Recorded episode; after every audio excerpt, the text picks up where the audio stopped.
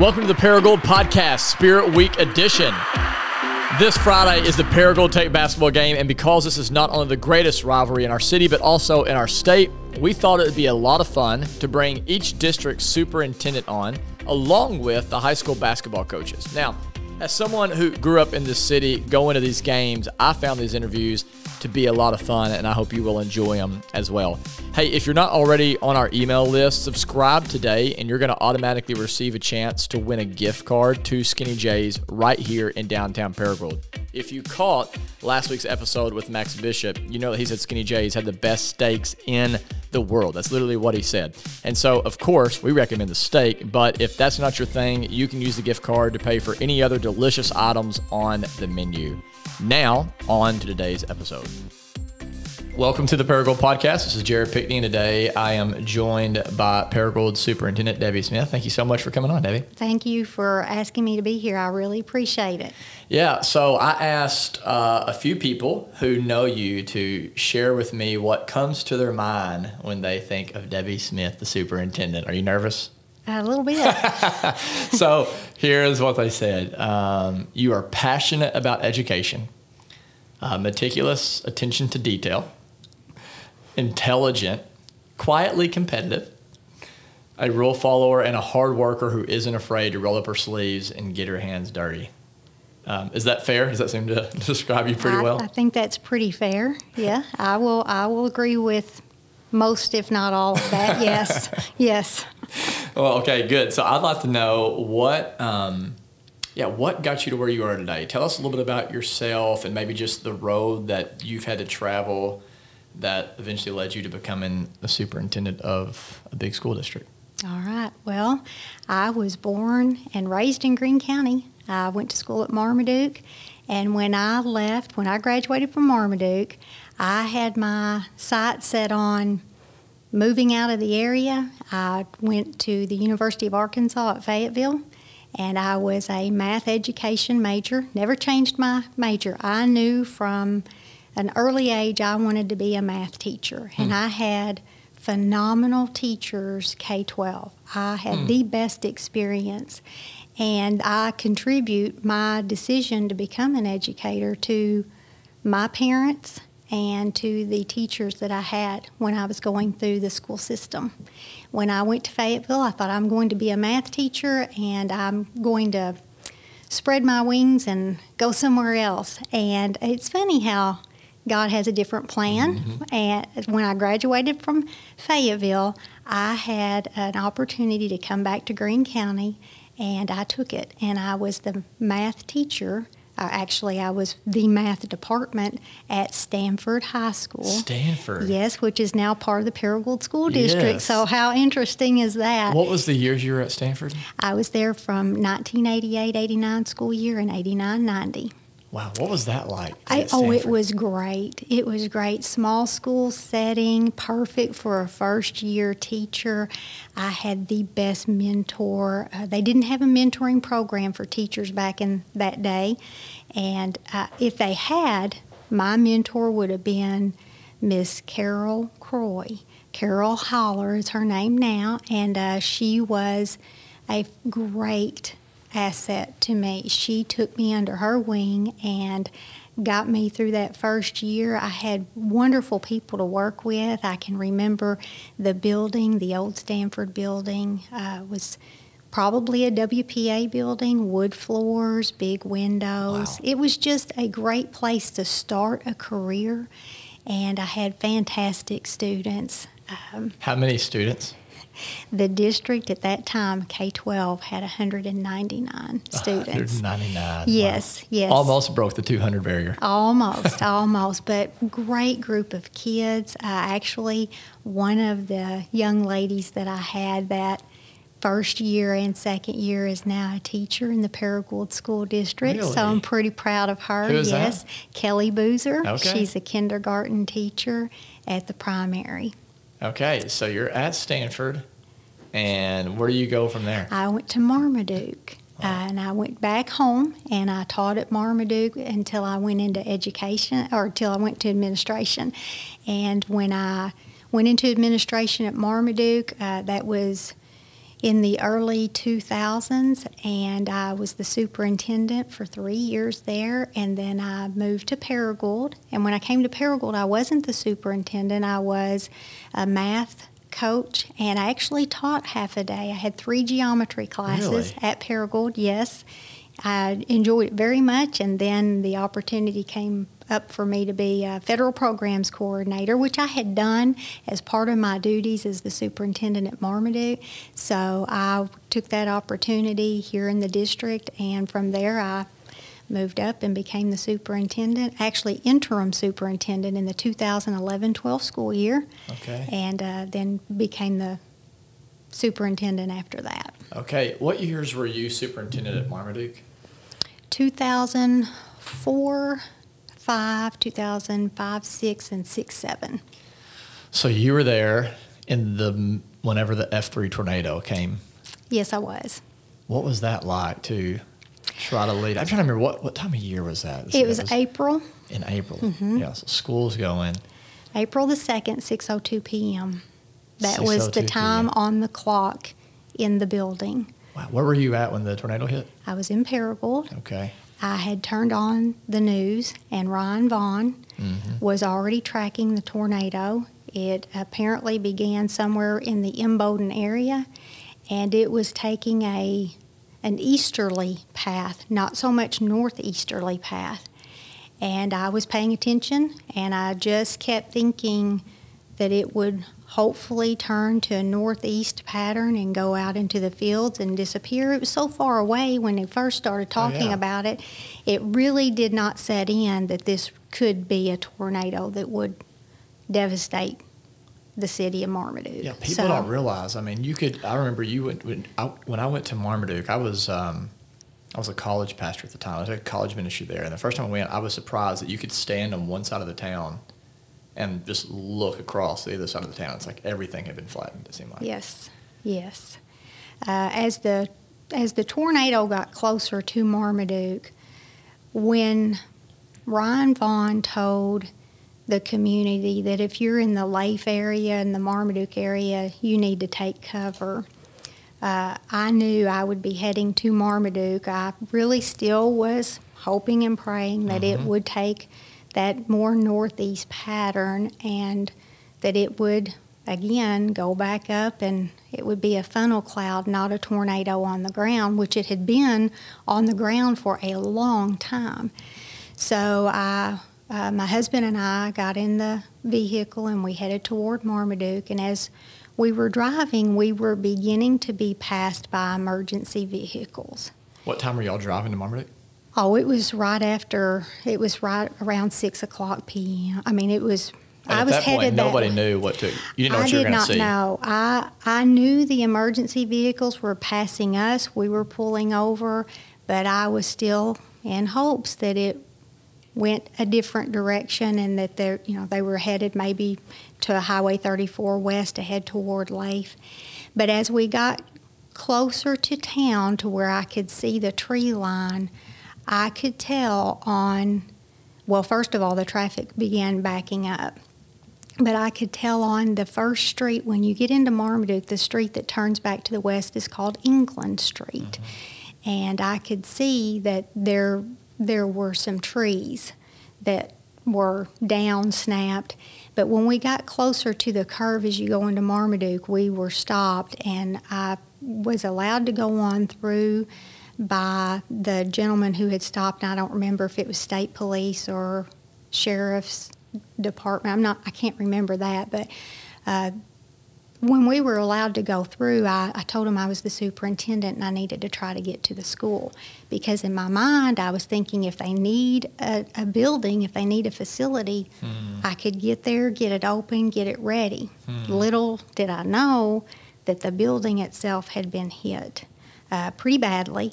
So what kind of damage, y'all? We ended up with about $2.5 million worth of damage. Wow. And when we were able to get there, it was quite a feat just to get to the school. When we were going on 49 into the town, we had to reroute more than one time just to try to get toward the building.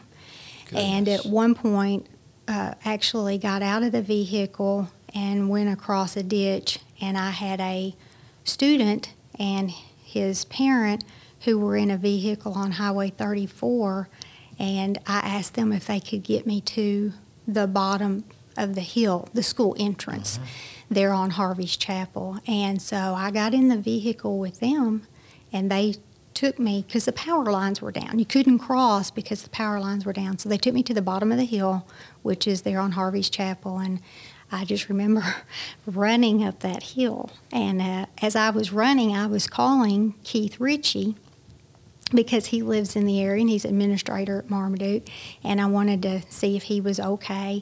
And he thought something was wrong, and I said, no, I'm just running up the hill to get to the school. And when I got up there, of course, I went in, and immediately to my right was the gymnasium. That's the location from the lobby, and I went into the lobby doors, and there was no roof on the high school gym. Now, this was a dry tornado. It was not wrapped. There was no rain. It was dry. I never knew that. It was dry. And so when I saw the gym, that's when it hit, when the roof was gone, and I could see blue sky. So I started making my way through the rest of the building, and when I got into the most western part of the facility, which is the elementary, that's where I could really see the most damage. In the preschool area, we had an outside wall that was down that had hit an inside wall, and it had a domino effect. And insulation was everywhere. The bus shed was heavily damaged. The buses had a lot of glass taken out. The bus shop, the bus garage, was demolished. And when I looked out across the field, at some point I could see toward the eastern side of town, and that's where all the houses were. And it was a true miracle by the grace of God that there were no lives lost in that tornado. What were you feeling in that moment? Do you remember? Because you grew up there. I mean, was your house, that house you grew up in, was it left standing? Yes. Oh, yes, wow. It was. But still, all these homes, like, these weren't just like homes. These were like, you could probably know, like, that person lived over there. Right. Right. So what were you feeling? Well, my feeling when I first saw the building and I walked in, it was the shock of there's no roof on this high school gym. And then as I made my way through the rest of the building and I could see the rest of the damage, it was just, I think you just have to take in what you're looking at, because you would have never thought. I mean, you just don't expect it. But when you have time to look at it and then you start assessing, okay, what needs to be done, just the concern and the fear for loss of lives. You know, where are my students? Where are their parents? Where is my staff? Are my teachers okay? And that all comes flooding in, and then reality sets in. You need to be prepared. This facility may be needed, and it was the staging center. The parking lot was set up as the staging center, and I can remember that they did evacuate the town, and they had people actually leave. There's no electricity, and we were able to use buses to go help those people who could not drive their own vehicles due to the damage to the vehicle. And we couldn't use our buses. Our buses were either damaged or we couldn't get to them because of the other damage. So we were not able to use any Marmaduke buses. And the tree line up the drive to the school from Harvey's Chapel, the drive was a mess, because there were pine trees that had been bent and twisted and snapped, and those limbs were covering the road. So that was one of the first things we had to get. They cleared the road so we could get the traffic to be able to come in, because the staging center needed to be set up, and we were going to try to use buses.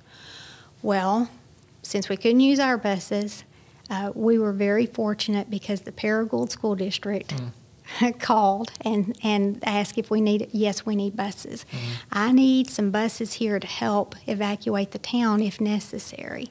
So it was a little while later, and I could see, you know, you can see a bus when it's coming. It has distinctive lights. It has the strobe on the top. You know that that's a bus mm-hmm. coming when mm-hmm. you see it. And I had gone back outside. It was dark at this point. And when I looked, I saw a bus coming up Harvey's Chapel Road, and it turned up the main drive. There are two drives. It turned up the main drive. And when the bus pulled up, it said Paragould School District, mm-hmm. and the door opened, and little did I know, I mean, this is how it all works together. In that driver's seat sits Mr. Rick Norman, who is my director of transportation now. Mm-hmm. He opened that door, and he said, "Where do you need me?" Wow.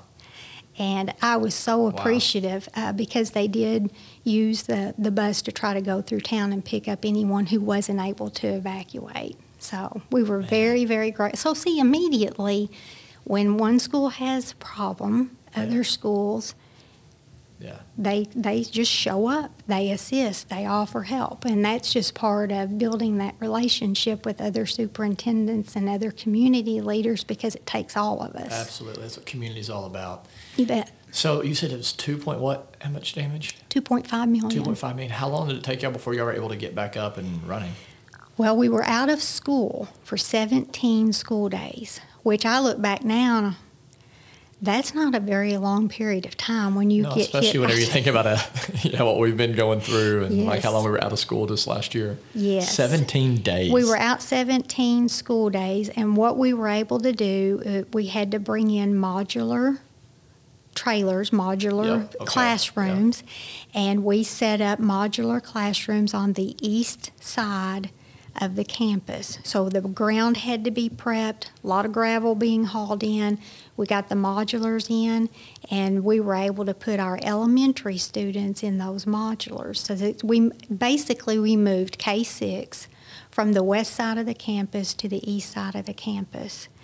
And when we got back in school, you know, of course, that changes your whole dynamic of practicing for tornado drills, because you better believe we practiced before, but you really practice because these kids have experienced this. Oh, they had to have some PTSD. And yes, and we want to make sure that they feel prepared, that they're mm-hmm. comfortable, their parents feel prepared. Mm. So we practiced, and of course they would come from the modular into the main building, and we had our tornado drills there. But what we ended up doing was asking the State Board of Education, who granted our request, and we're very appreciative of that, to waive the days that we missed so that we wouldn't have to make them up in the summertime.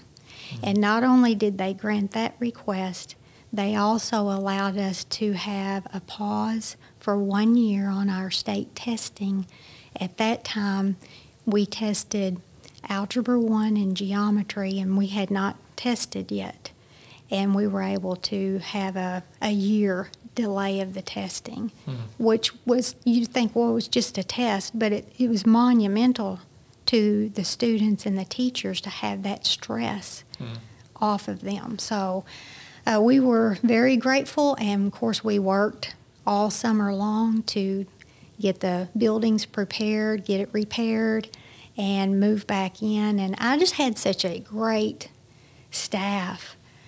Everybody was pitching in and helping out when they could, and I had teachers who offered and ran a daycare in the junior high hallway, the complete opposite side of where the children were normally held, but they came in and they ran a daycare. I have employees we had to put everything in semi-tractor trailer. We had trailers all over the parking lot. We did not have time to organize, and I'm such an organizer, but we didn't have time to organize whose furniture went where. It was a dry tornado. Rain was coming in the next few days. So again, we were very fortunate.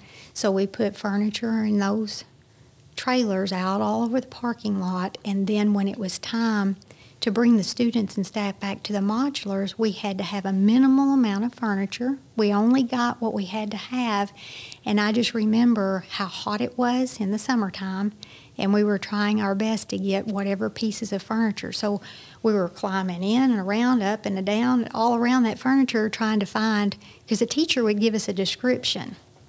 And I remember Audra Martin, she was in the Marmaduke School District, she was the elementary principal at that time, and I can remember us being out there and her being on a trailer, me being on a trailer, we're looking for one particular piece of furniture, and I can remember hearing her say, "I found it." Wow. And we would get that out, but we just had so many people who were willing to help, mm-hmm. and the community.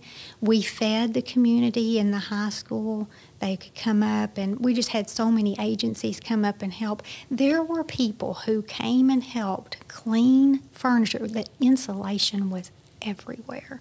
We had people who came up to help from all over Greene County and mm-hmm. further. There are people who to this day will say, "I came up and I worked up there for a day. I didn't know they were there." Wow. That it was that chaotic, but it was a controlled chaos, sure. after the fact. Once everything was put in place, we were able to manage. Yeah, and it was amazing how the community rallied during that time. I remember that. I was at a church that we opened up our building, and we were housing people in the gym. And mm-hmm. What I love about listening to you tell that is you said "we" a lot. We were doing this, we were doing that, and as an outsider looking in, when you think about a superintendent, you think, "Oh man, nice office job," and it's a misconception, right? That like you're actually outside of the chaos, and the reality is, and this is that story that you just told highlights how you're in the middle of it. And you're not afraid to roll your sleeves up, yes. like I said about you, and get your hands dirty. Well, no, and that's the way I was raised. I don't expect anybody to do something that I wouldn't be willing to do. What the director of the State Facilities and Transportation Division drove from Little Rock on one particular day to meet with me, and when he got there, he told me this story much later. Not the day that he came, but he did tell me later. When he got there, he didn't really know what to expect because he knew he was going in. He knew that we'd been hit pretty hard. We're in the middle of the school year. The town is devastated. It wasn't just the school that was impacted by that tornado. Mm-hmm. It was everybody. Yeah. So when he got there, he had to find me. And he said he finally found somebody that said, "Oh, I know where she's at. She's up on the roof." And he asked them to repeat what they said. They said, "She's up on the roof." What were you doing on the roof? Well, that's where the air conditioning units were.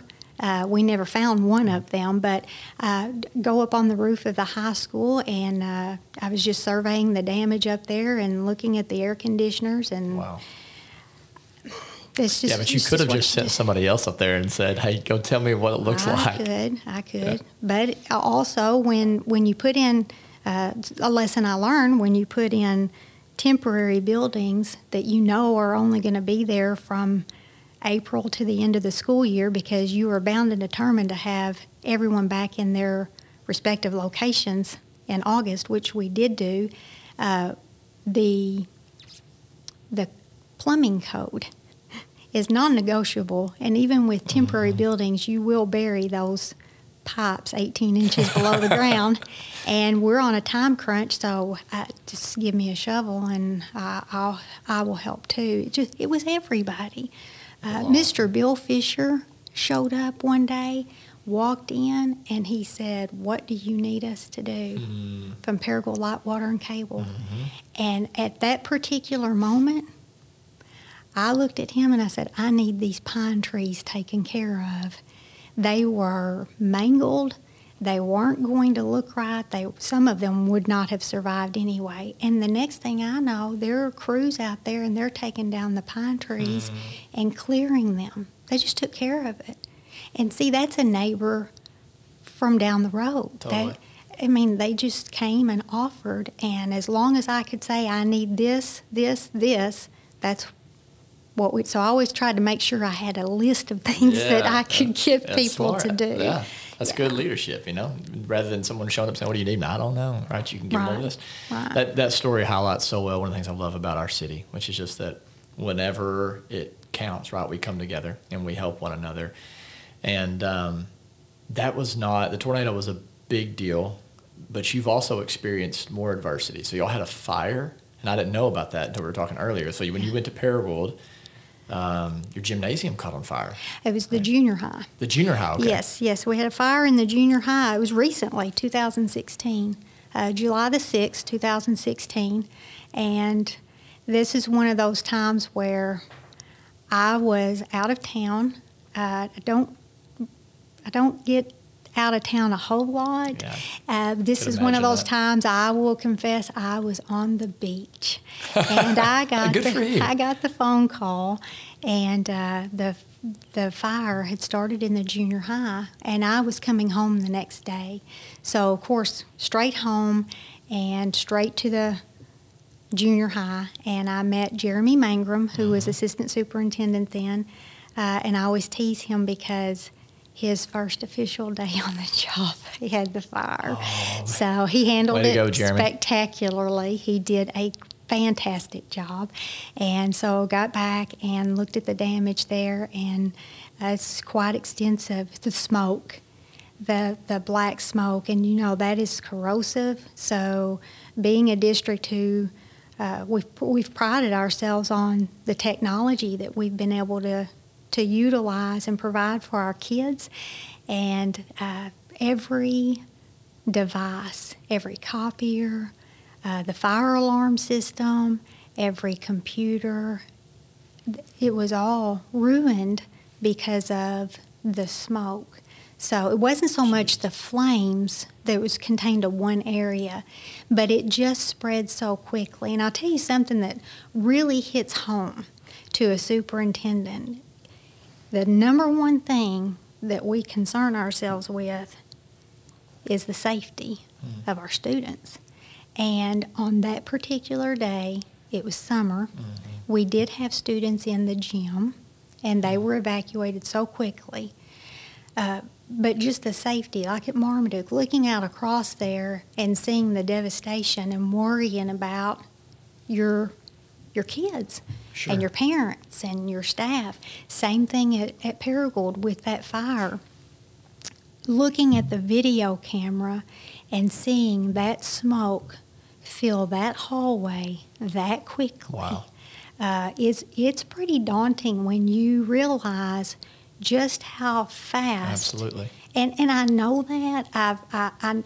Everybody knows that smoke it travels so quickly, and but when you see it and it covers, you just think, how fast could our kids get out of there if that had been during a school day? But I will say, again, the adults who were working in the building that day acted exactly like I would want them to. As soon as someone discovered the fire, as one of our custodians ran to the front, alerted the building administrators, then on video, I could see him and two or three others running back past that particular area and getting to the gym, and they evacuated those kids so quickly. Wow. It was an instant. Go tell that there's a fire, get the fire department on the way, get these kids out of here, do it all at one time. And that's basically what they did. And the fire department responds so quickly. They're great. We're so blessed with the Paragould Fire Department. They are so well trained, and it shows. They took care of business very quickly. How much damage did y'all end up coming up with? It was about $2 million. And it was mainly, and you don't see, if you're from the outside looking from the parking lot, you wouldn't know there was any damage in there at all. But we ended up with a fire alarm system, painting everything all over again. It adds up so quickly. You think, well, it's not a huge fire, but then when you look at how much the smoke traveled, because it just goes everywhere. And I'll tell you one thing that was a blessing. There's a fire door between the junior high and the high school from when the junior high was added on to the high school. And those doors were shut. And it was amazing to me in the junior high, you know, that smell is very distinctive. Mm-hmm. But you could walk from the junior high through those doors to the high school, and you didn't smell it anymore. Really? Mm-hmm. It worked that well? It worked that well. So you have been through a tornado as superintendent and a fire, and yes. Now a global pandemic. Yes. So rewind, what was it like? You're watching the news like all of us, and you're thinking, sure, this isn't going to get here, and all of a sudden it's very real, and there's talks of we're going to have to shut it down. We don't really know for how long. What has that journey been like? Well, it's been a roller coaster. You know, at least fire and the tornado, it's an event. Yep. It happens quickly. You organize your thoughts, you get your plan, and you roll with it. Mm-hmm. The pandemic has not allowed us to do that in a manner in which I would prefer. But I think we've handled it very well. And when I first heard about the pandemic, you know, we've heard about the viruses in other parts of the world before. Sure. So there was that false sense of security. Well, we've heard about this before. Probably not going to affect us. Mm-hmm. Out of sight, out of mind. Mm-hmm. But that was not the case, as we all well know. And in I'll never forget, March 13th, Friday the 13th, when we all listened to the governor, we thought we were going to be in school Monday, March 16th. That was the plan. That plan changed over the weekend. And Sunday, just a little bit. A little bit. Then Sunday afternoon, it was announced that we would not be in school on March the 16th. And that forever changed education in our country. In what way? You can look at it positively, mm-hmm. or you can look at it negatively, but it changed how we educate students. You have on-site learners mm-hmm. who are here all day, every day. We have virtual learners who are not on campus at all. We have blended learners who are on-site part of the day, but maybe not all of the day. We have, of course, we still have students who have homeschooled, and they're still homeschooled, but the way we deliver the education is different because the students are not all in the same classroom. And you don't think that's going back to the way it used to be? I don't. Now, I could be wrong. Mm-hmm. Sure. I've been wrong many times before, but I believe education has forever changed. Yeah. The opportunity or the option for students to be virtual is now out there, and there will be students who probably will never want to come back into the traditional mm-hmm. setting. We have seen some students this year who have chosen virtual, and their parents have chosen virtual, and they've changed their minds. And I think it's just figuring out exactly what that means, because it's not really as easy, I think, for some parents. Some students have done great with it. I think it's just the individual child and the individual family sure. situation that lends itself to one or the other. Yeah. And again, if I did not have the staff that I have, like I have at Paragould, it would be a more difficult task. Let me just tell you what our teachers are doing. And we've heard, you know, teachers are working so hard this year and they're doing a phenomenal job. That is true.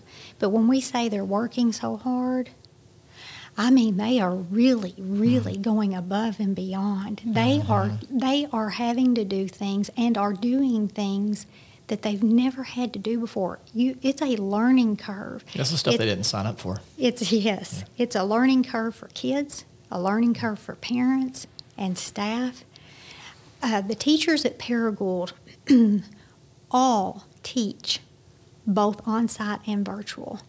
We don't have a distinction between the two. For example, if you were a student in an Algebra 1 class at Paragould High School and your class was first period, you as the student are on Zoom mm-hmm. first period every day. That is your class period. We're following your schedule for consistency and to try to keep everybody together. And that teacher has students in his or her classroom, and they also have their students who are virtual at the same time. Mm-hmm. Now, one reason we're doing that is because students may be virtual, they may be on site. And by that I mean, if you have a student who's on site who ends up being quarantined, they're automatically virtual. Mm-hmm. No options.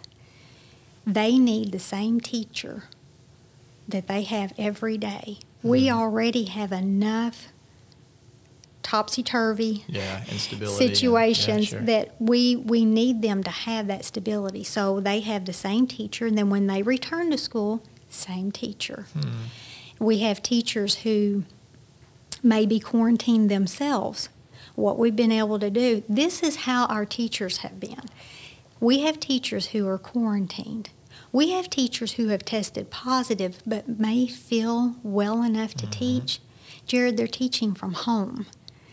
It's reverse. Now picture this. Teacher's teaching from home. She's at her kitchen table. She's zooming in, and the kids are in the classroom. And so then there are students. Yes, then there are students in their homes. So the teachers are teaching to every student regardless of where they're located, but sometimes the teacher's not even in the classroom. That takes skill, it takes practice, and it takes a lot of planning. Yeah. And they are doing a great job. They really are. To say that our teachers are working so hard just doesn't sound like it's even enough. And to say thank you to them is almost minimal to exactly how I feel about how hard and how much time and effort. They're putting in more time and effort than they ever have, and they did before. Our teachers across Arkansas and across the U.S. don't work 8 to 3. Right. Yeah. My wife was a high school teacher before she stayed home with our kids, and taught high school English. And I thought, if I had known how much work a teacher puts in, I probably wouldn't have given them such a hard time whenever I was in school, because I just as a little punk kid, I'm like, man, you just work 8 to 3, and you're off in the summers and Christmas vacation and all that. And it's like, nope, not at all. And so, our teachers really are heroes. So here's a question I have for you that I'd be interested in getting your feedback on. I know Paragould School District is a great school, and all of our school districts are. But there seems to be kind of a growing concern that I've heard among some that, public school is just not cutting anymore. The world has changed. They can't really prepare our kids for the real world. And so whether it's, the problem solving they need or the relational skills, it's just it's not working. I'm guessing you don't buy into that. Not at all. Yeah. Speaking to that, if you can. I sure can. I've seen homeschool.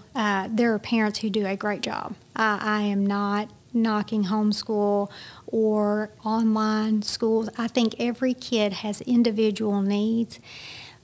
But in the public school, I really believe that we are preparing our kids. We have so many opportunities, just like other school districts across the state. We have so many that people are not even aware of, especially people who don't have kids. Mm-hmm. But just, number one, you've got the social interaction of the student, mm-hmm. student to student, student to teacher. A lot of our kids get something from school that they can't get at home. Sure. We provide so many services to students that they wouldn't have the opportunity to have if they weren't in public school. And we don't push our kids to all go to college. There was a time period where it was college. Yeah. That's not the case. We have career opportunities for our kids. We have, just as examples, we have a JAG program. It's called Jobs for America's Graduates, where kids can get credit. Now, these are high school courses. Get credit, and they work, and they have the mentor who is the teacher in the school system. We have teacher cadet program. We're trying to grow our own teachers at Paragould. Mm-hmm. We have kids who are interested in becoming teachers, or they think they might be mm-hmm. interested in becoming teachers. We have a program for that allows them to get a little bit of an experience to help them make a decision. We have AGRI. We have JROTC. We bus students to the Northeast Arkansas Technical Center in Jonesboro every day. Every day there's a bus that heads to Jonesboro, and there are several different course opportunities at Jonesboro for those kids. That district is large enough, and it's several districts coming together. It's just located on their campus. We also take students to the Black River Technical Center for nursing programs. So the opportunities are so different than what they used to be. Sure.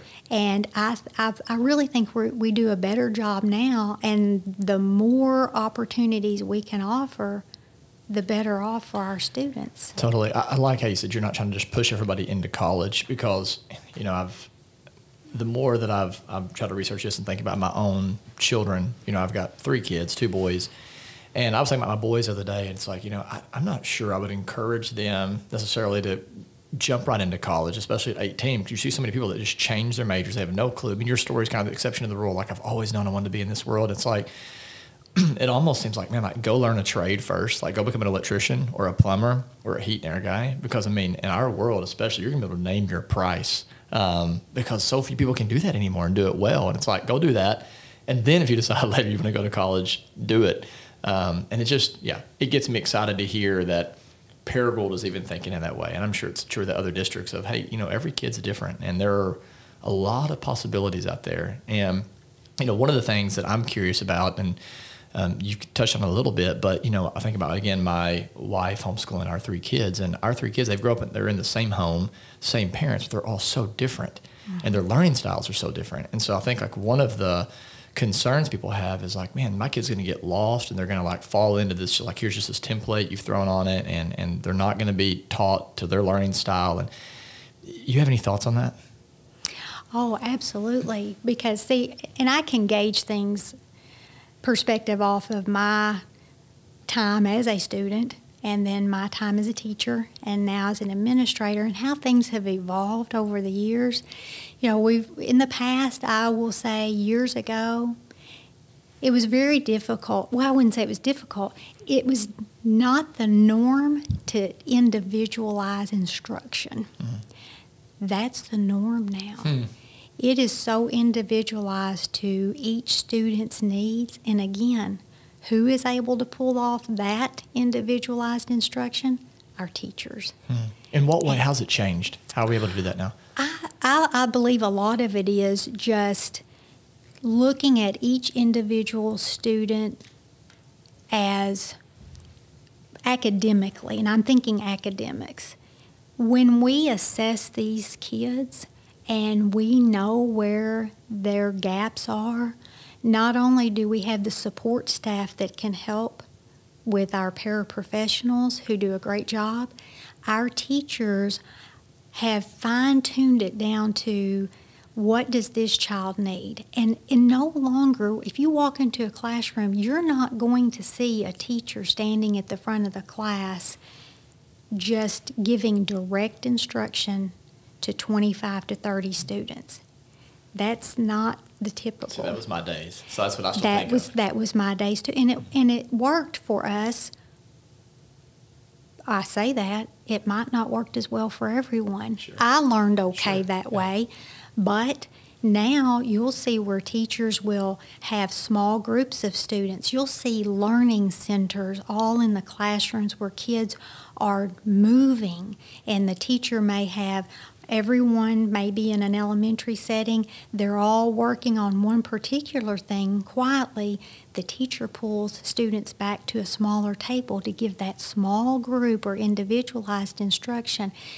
Time management is a teacher's friend. When they get that time management down, they can work with so many different kids. And we're very fortunate, and this is something that's different from when I was in school, is the technology. Yeah. We didn't have the computers. We have a computer now. We've been one-to-one school district since 2015, but we have a Chromebook for every one of our kids. Well, it's not just having the device. We've got the infrastructure. We've got the devices. But now it's how do you use the device? What good is the Chromebook if it doesn't help the student learn. Mm-hmm. It's not, you can't just say we have the Chromebook, so okay, that's wonderful. It is wonderful. But when we assess our students, we have adaptive programs, math and literacy in particular. Those programs will adjust to the student's learning. If a student doesn't do well in a certain area, the programs are adaptive, and they will move down to a level. And the teacher can adjust that individually as all. It's not just like the computer has control, mm-hmm. but the teacher can adjust, or the program will be adaptive. And we have seen great gains in that. But we don't just put the kids on the computer all day.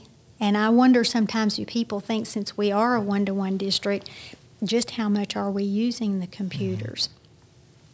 We will use the computers, especially this year during the pandemic. That's the communication sure. tool oh, yeah. back to the classroom. So, but with those programs, it allows the students, when they have specific time in the day, to be able to utilize the program, and we've seen great gains with our kids. And we've got a gap. And I know we're talking about other things other than just the pandemic, but academically, we've got some great things going on in the district, and there are the challenges. The challenges are going to be the student achievement mm-hmm. with the pandemic and the gap. You mm-hmm. have to remember, our kids were not in school for 9 weeks during last school year. 9 weeks is 1/4 of an entire school year that they did not get their regular instruction, and then they were disconnected from that teacher. So we have that gap. Then we have what we typically call the summer slide. Everybody has it. Sure. Students will regress during the summertime, and we get them back on track. Mm-hmm. And then this year is not cut and dry. It's not as if the students are not all in the classroom with the teacher. Yeah. Some of them are some of the time. Some of them haven't been at all. If they're quarantined, they're out. When they're not quarantined, they're back in. The teacher may be quarantined. So we are working very, very diligently to close that gap, that to no one's fault, the gap is occurring nationwide because of the pandemic. And we're able to close that gap with the programs. And we already had tutoring that we had going every K-12, tutoring after school. We ran second waves of buses because we know some students can't tutor, can't stay if they don't have a way home. So for the last 2 or 3 years, we've had after-school tutoring, and we take kids home. It'd be 6:15. There'd be a Paragould school bus going down the road. That's what it was a tutoring bus. Well, due to the pandemic, we're not able to do that to our full extent. So we're looking forward to being able to get back to as normal of an environment as possible. Yeah, sure. So we've got some great things going on. And even with the pandemic, I'll say in 2015-16 school year, we started a program with our AP scholars at the high school, mm-hmm. and we offered an incentive because AP exams are very difficult, and we wanted to give an incentive to our kids, so we have been using donations from the great community of Paragould, mm-hmm. once again, and we offered $100 for every passing score on the AP exams. Oh, wow. The first year... You could have got my grades up. The first year we had about, I believe it was 24 passing. You know, we were not pleased with our passing rate because we know our kids are smart enough to pass that test. So we got the incentive. This last year, now keep in mind, 2020, pandemic, we had 106 passing. It's so incredible. Even in the pandemic, our kids are still learning. We're still moving forward. It's just at a different speed and not exactly on the same path as we were before the pandemic. That's beautiful. You know, and I think about, this is the first time we've had a chance to really sit down and have a conversation like this. And just another word I would use to describe you, which also describes the school district, I think, that you lead, is the word resilient. And so, you know, you think about something that is resilient, it's adaptable. Like, it's when the wind blows, it doesn't break, it doesn't snap it in half. It's able to kind of go with it. And it doesn't just survive stress, but it thrives. And that's just that number you gave, and you guys are thriving even in the midst of the pandemic. And so that's incredible. I want to be mindful of our time. So I think I'll end with this question. I hear a lot of great things about Paragould. You've hit on some of them. But as we end today, I'd just like to hear from you. What are you most proud of as you think about maybe whether it's something, an accomplishment from the past, or where y'all are, or maybe where you're going? What gives you a great sense of pride as you think about the Paragould School District? Well, I'm going to use your word. The resilience of the students and the staff, the parents, and the community of Paragould. I'm very, very proud to be where I am and to work with the people with whom I work. Since I've been at Paragould, one thing that I feel like has been an accomplishment for the district, not for me personally, but the building process. We have a primary that we built. Mm-hmm. Oak Grove Middle School had a large addition. Then they had a new gymnasium at Oak Grove Middle School. We have 3 new facilities being built right now, band, JROTC, and Agri. Wow. 3 new buildings that are going to be open during this school year. Really? During the pandemic, we are building. I want to get a tour of those. Absolutely. They're great, the buildings. I went through again yesterday, and I'm very proud of that. I just want to be able to provide the absolute best of everything to our kids. They deserve it, and I believe we've got the best staff possible for our kids. I have no qualms about who's educating our kids and what's going on in those classrooms. As you and I sit here and speak, I know what's going on in all the classrooms in the district. Mm-hmm. And the support staff, we've had people step up and just do things that are amazing, even during a pandemic. They're just willing to... the pandemic is not, it might change the way we're educating, but it's not going to shut down our willingness to thrive and to move forward and succeed. And it's all for the students in our district. That's why we're here. Well, that is a great place to end. Thank you so much for coming on. You're welcome. This has been great. We're going to have you on again. Oh, so, absolutely. Really, I've enjoyed it. Awesome. Thank you. Yeah, thanks for coming on. So that was Debbie Smith, superintendent of the Paragould School District. And I really enjoyed having her on. I'm going to be honest, Bill, as you know, we homeschool our kids, as I mentioned to her, but after hearing her talk, I don't know, man, might need to consider putting them in the Paragould School District. I was really impressed. Very impressed. With Debbie and what all the school district's doing. Yeah, and I just have such a deeper respect for educators after being with her, listening to her story. Thank you, educators out there, for all that you do. We're really thankful for you. Yeah, absolutely. Especially all that they do in the middle of a global pandemic. Absolutely. Completely underpaid, underappreciated. But yeah, if you are an educator listening to this, thank you so, so, so much for taking care of our kids and doing what you do. That being said, we're going to come to an end here. Check us out on Twitter, Facebook, Instagram. ParagoldPodcast.com. Subscribe to our email list. Keep listening. Until next time.